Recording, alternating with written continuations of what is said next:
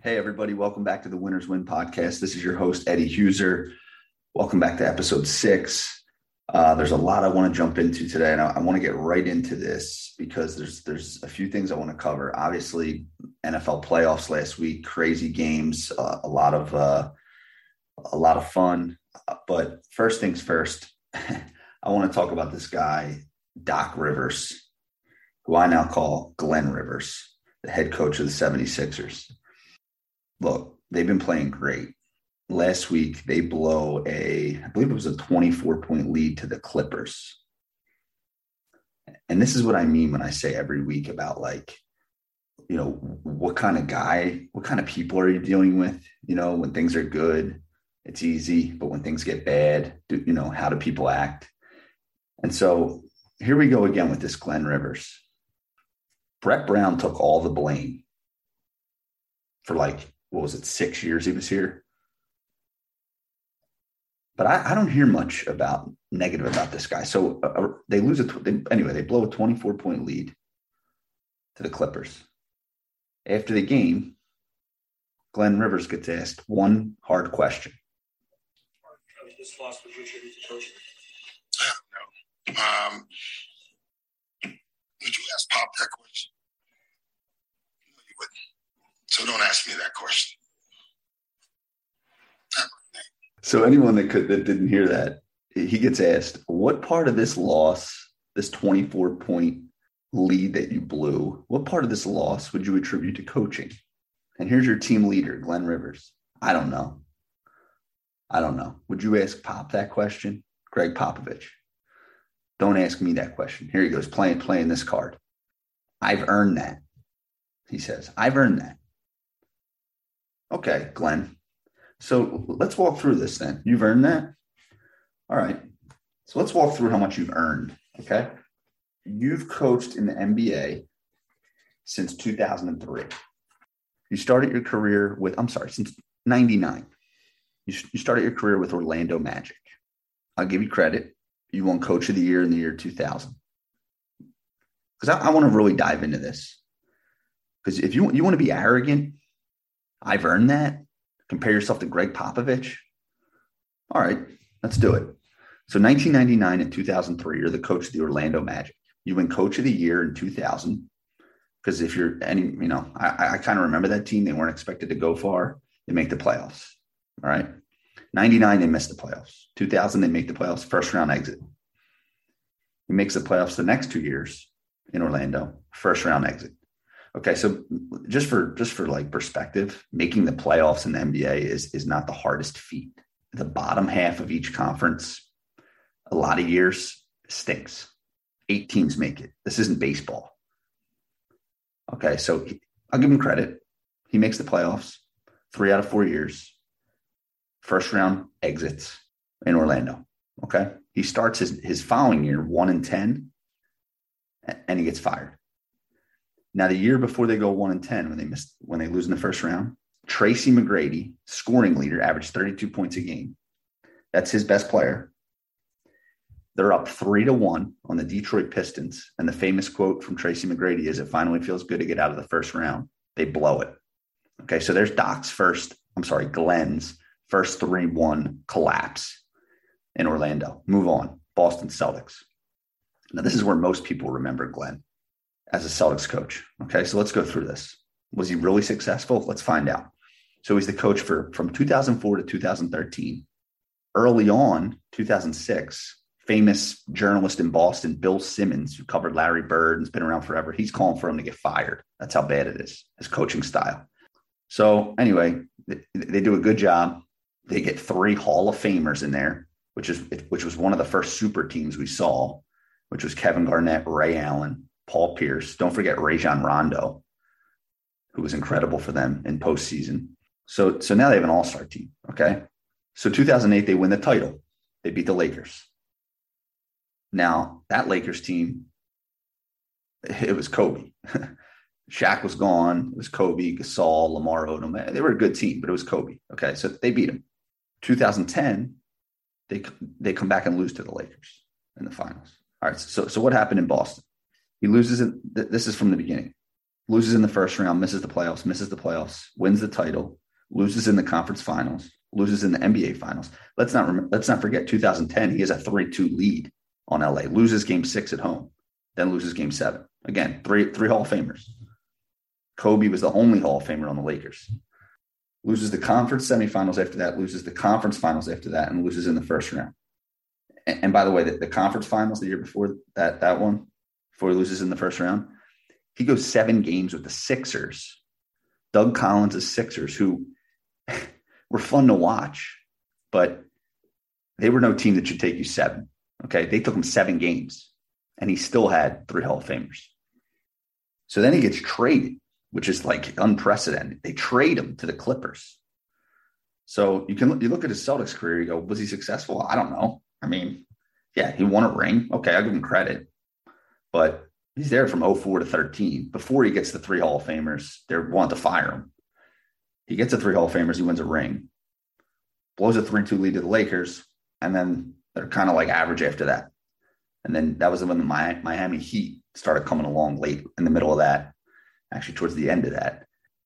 Then, then he couldn't beat that. Then he goes to LA. He gets traded. He gets traded to LA for an unprotected 2015 pick. They make him vice president of basketball operations. He's the head coach. So, so this is this is his track record in LA. Okay. In the beginning, when he gets there, he's got some pretty good teams. If you remember the 2015 Clippers, Chris Paul, JJ Redick, DeAndre Jordan, Blake Griffin, pretty good. Won a lot of games. So that year, he blows a 3 1 lead to the Rockets. Game six, for all the basketball fans out there, remember, he's up 87 to 68 in the second half. He lets Josh Smith and Corey Brewer, with James Harden on the bench, come back and beat him in game six. Then he loses game seven. That's his second 3 1 lead that he blew. Clippers in 2020, and they they they get kind of what their is what's their super team. They get Kawhi Leonard coming off a championship in Toronto and Paul George. He comes back and gets another 3 1 lead that year. Loses to the Nuggets, blew a 15 point lead in game five, blew a 19 point lead in game six, and then had a total collapse in game seven, getting ripped by the media in LA for doubling Jokic in game seven, who's, who's one of the best passing centers in the league. So, so you, you, see the you see the pattern here. This is a guy that says he earned it, Glenn Rivers. A lot of collapses here. So is this they taking on the personality of you? Obviously, we see you don't want to look in the mirror. So then he steps down. Okay, 2020, he steps down. Never able to lead that team to a conference final, by the way. All all first, all second round exits. And, and these are good teams, by the way. I mean, I'm looking at the wins 57 wins, 56 wins, 53 wins. The end of the Boston year 62 wins, 50 wins, 56 wins. I mean, these are teams with a lot of expectations. Okay. So then he, so then he gets fired. Step, he stepped down. Okay. So then he get, then he gets hired by the Sixers. All right. So here he comes to the Sixers. They have all these expectations. They haven't met them. It was Brett Brown's fault. Everyone blames Brett Brown. Okay. He's fired. So here comes Glenn Rivers. He wins 49 first year. He wins 49 games. They get the one seed in the East, which anyone who's ever followed them, yeah, you get the one seed in the East, you get to the conference finals minimum, unless there's an injury. Gets the one seed in the East, gets through the first round, runs into a tough Hawks team, but no, nowhere near as good as the Sixers were. I think they're the five seed. And he loses. He loses game five at home in an epic collapse. He goes on the road and wins game six, comes home and loses game seven. Now, I've followed NBA home teams playing game sevens in the playoffs my entire life. They don't lose. I think the number's like 91%. He loses. So that's Doc. Only 13 teams in NBA history have blown 3 1 leads in seven game series. He's done it three times. Three times himself, three different teams. He's also blown three 3 2 leads. 2010 finals, like I already talked about. And then in 2012 Eastern Conference finals, he's up 3 2, blows that. So I don't want to hear I earned it when you're asked, is it on the coach when you blow a 24 point lead, Doc? Because no, you didn't earn it. Because I just went back to 1999 and you've been blowing big leads in big games for over 20 years with really good teams. So the question should be hey, Doc, this has been a problem for 20 years. Do we have to continue to worry about this? Because if this team gets in the postseason, is this going to continue? If not, what are you doing to fix it? Are you looking in the mirror? How about some accountability? Brett Brown fell on the sword. Who is this guy? He won one NBA final with three Hall of Famers. Who is he? I watch him late in games. I was at a Celtic Sixers game two months ago. He's down one, comes out of a timeout, can't even get a shot off. His X's and O's are as bad as anybody's. So what? Because because you have a nickname, Doc Rivers, people are supposed to just respect you. So then you want to bring up Popovich. Now, look, I'm no fan of Gregg Popovich for a lot of reasons. I think he's a creep. But you want to put yourself in the same breath as Popovich. Popovich has five championships. And they built that. That wasn't that wasn't some super team that they got through free agency. It's Tim Duncan, one, one of the best players of all time. Some really good players and Tony Parker and Ginobili and stuff like that. They got five championships. And he played in a brutal Western Conference for most of those years. I look at I look at Doc's career record. He's 992 wins, 704 losses. Pop has 1,310 wins, 653 losses. He, he's played almost 400 more games, Pop, and he has less losses. And I don't remember any as epic as yours, especially in the postseason. So I don't want to hear you, the arrogance of you, the ego of Glenn Rivers to start naming yourself in a conversation with Pop because you're asked a tough question that you don't like after you lost a game five and seven at home last year with the number one seed.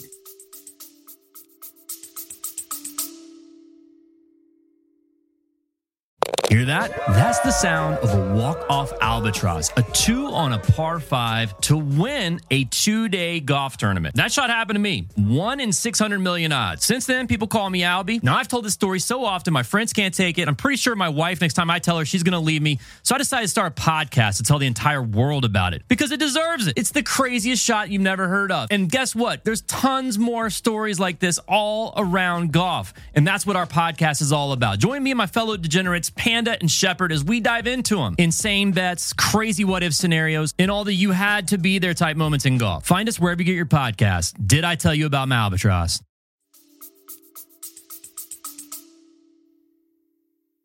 And then to say you earned.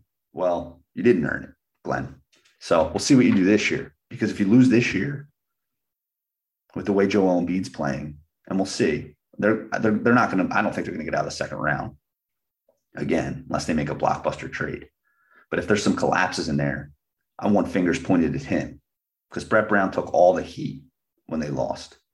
And I, and I wasn't the biggest Brett, Brown fan, but I, I could see there were other issues.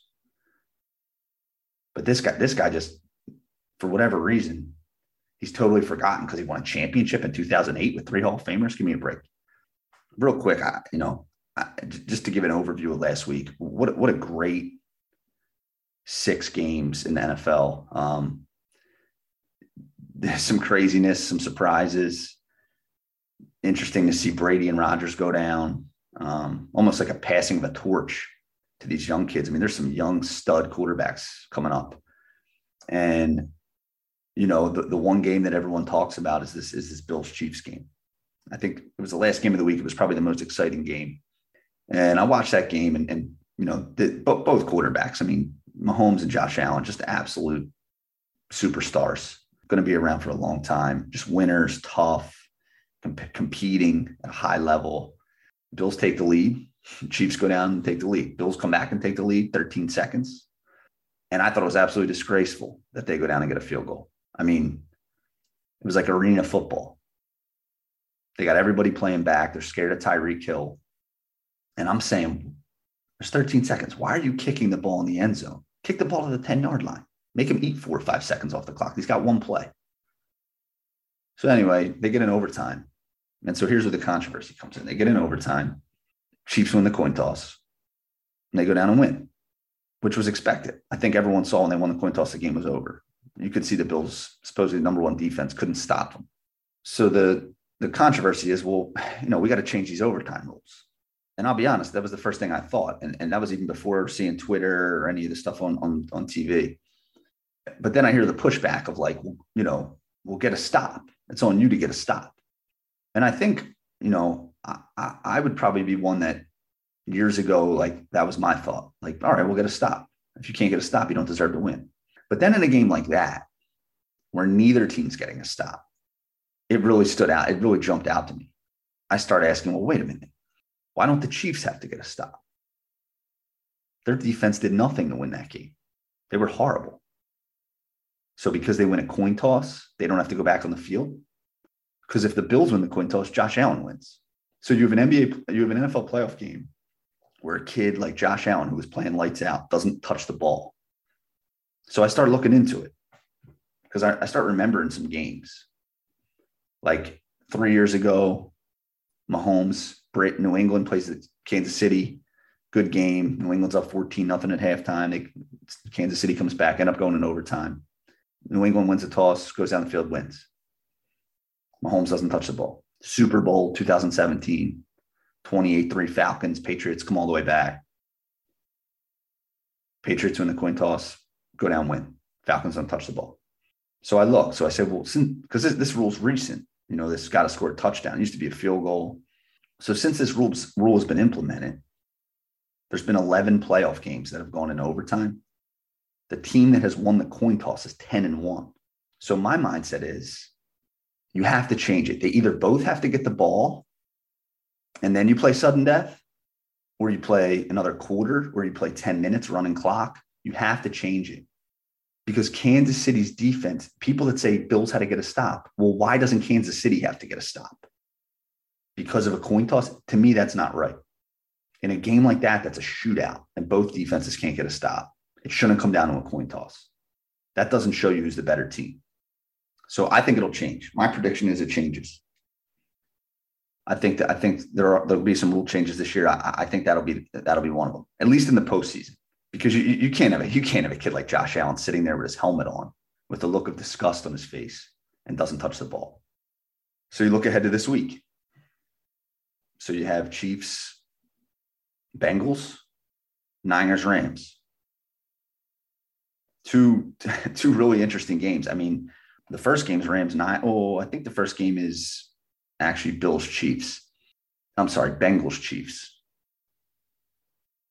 So the Bengals just beat them January 2nd in Kansas City in a shootout, 34 31. So you have to ask yourself are the Bengals going to win an Arrowhead twice in the same month? I don't think so. I don't think they're ready.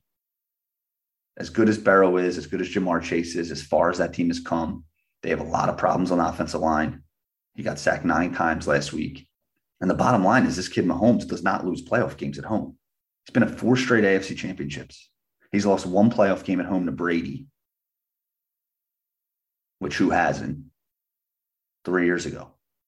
You know, he's ne- he's never played a road playoff game, Patrick Mahomes. That was shocking to me. He's never played a road playoff game.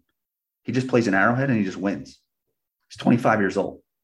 So I just think with their experience with him, the way they play at home, I think they get it done. I mean, the future's bright for for Burrow and the Bengals, but I think uh, you know, I, I, think they've come as far as uh, they're gonna they're gonna go. The next game, Niners Rams, that's another super interesting game. So here's this San Francisco team, which I, I was on a month ago, and it all started when they beat the Rams after the Rams blow a 17 nothing lead, and then they go on this unbelievable run where they just win in Lambeau and probably end Rodgers' time in Green Bay. And this team just gets it done so many ways: special teams, defense, big third downs, run the ball down your throat, just smash you. And I look and I say, well, you know, the Rams are better on paper. Rams are probably the best team in the NFL on paper, but San Francisco owns them. San Francisco has beaten them six straight times. Okay, so they play twice a year, and the Rams have been good for the last few years. This isn't like they've, they've been in a rebuild or they stink. So San Francisco has beaten them six straight times, two times a year. Now how hard that is? Especially against a good team. So they own them. So the game's in LA. Now you would think with Brady and Rodgers out, and this game in LA and the Super Bowl in LA that the Rams would win. But, you know, I don't know. If they get behind 10 nothing, do they start seeing ghosts? Because San Francisco thinks they can win. They think that they're going to win. And the one thing about the Rams, as good as they are, they're front runners. They're the ultimate front runners. When they're if they get ahead on you, they're as good as anybody. They get behind, they look they play a little tight. You look last week, they're up 27 and 3. Everything's great. As that game moves on, things start happening. They start, you see, they start fumbling the ball. They start snapping the ball over Stafford's head. So I, the thing I would watch with that game is see how it starts. San Francisco gets up, I'd watch out. Let's see what the Rams do if they get behind, especially with a team that owns them and that isn't scared of them and that plays tough football, old school football, very well coached. And the other side, like I said, I just think the Chiefs will be too much. They're seven point favorites. That's actually going to be my pick of the week Kansas City Chiefs. I think that uh, the line's high. I don't love the line, but I, I just think they're too much. The way they score, you know, I worry about their defense, and especially because, like I said, Bengals scored 34 on them a couple weeks ago. But you know that that offensive line for Cincinnati, uh, you know, I, I, don't love them, and um, I think the Chiefs get it done. So, last thing before I go, uh, just want just want to give another one of these tips. I, things that I'm working on, things that I'm trying to reflect on, things that I'm learning as I go. You know, it's such a process and a journey. One thing I heard recently was, um, and I credit this to Jordan Peterson, who I've I've read a ton of and I've listened to a ton of his lectures. One thing he says is, and, and I never thought of it this way. He said, "Everything you do matters," and you know, I, I was always someone who looked very, looked at myself internally. I didn't always look at how my actions may affect others, or I was very nihilistic, like nothing matters. You know, who, who's going to care in a hundred years if I do this or that? And, and I've learned it's such the wrong way to look at it. You know, everything matters. You might know a hundred people, but they might know a hundred people, and they might know 100. So you may be a few people removed from a million people. So your impact is much greater than you think and much greater than we know. And and if you don't believe it, just watch how just watch when you are in a room of people, if you're miserable, if you're being negative, if you're pointing out all the problems, watch how the air just gets sucked out of that room. Because our influence is greater than we than we know. Everything matters. Carl Jung had a quote. Everything you do you're responsible for everything that happens to you, and you're responsible for everything that happens to everybody else. And that's that's that's complex. I mean, that's deep. So I think when you look at it like that, and you realize you have to take on the responsibility of not only how you act, but how you act is going to determine how someone else acts. And it's not just you, your family, your friends, how you greet them, how you encourage them. You know, we, we need people, people get no encouragement. You know, you just look around, I just, it's, it's actually sad how much little encouragement people get. And we need so little of that. I feel like if you just get that little encouragement, it, it can take you so far. So I've just tried to remember that everything you do matters. Every day you tell yourself that. Every decision you make. You know, as humans, we've realized that we can we can bargain with the future you know, if you sacrifice something today, it usually pays dividends years down the road. Well, it's the same thing the other way. You know, when something bad happens to you, you can usually point at something you did in the past that may be the cause of that. You know, I read this book, Gulag Archipelago. It's about the prisons in the Soviet Union between 1919 and 1959. Almost 100 million people died. And the guy that writes the book, Alexander Solzhenitsyn, who was a who was actually in the military, Soviet Union military member, who was put into prison. It, it was so unbelievable when I read it. It jumped off the page at me. He said, "When I when I got put in prison, I spent the time going through my life with a fine tooth comb to try to figure out what I did to put myself there. what I did to deserve it. And when you did it, he started to find things. It wasn't, why is this happening to me? I, I have bad luck. I can't believe this. It was no, hold on. Three years ago, I did this. And then I did this. And then this happened. And then this, oh, look, I'm in a prison camp. And obviously, it's not that, you know, we, we may not be able to relate to that. That's the extreme. But just the example of it, you know, your actions matter. Things you do matter, how you treat people, how you behave. Although you think it's only affecting you, it's affecting everyone around you and then everyone around them and so on and so on. So, so our impact is greater than we think. So I'll leave you with that. Um, so again, I, I, like the Chiefs. Let, us take a look and uh, let's keep eye on, eye on Doc, Glenn Doc Rivers as we as we get into the postseason in a few months. Let's see how he collapses again, and then decides to to, to ask uh, would they ask that to Popovich, and then um, you know this week let's let's let's just try to if if we can do anything, remember everything you do matters. All right, see you next week.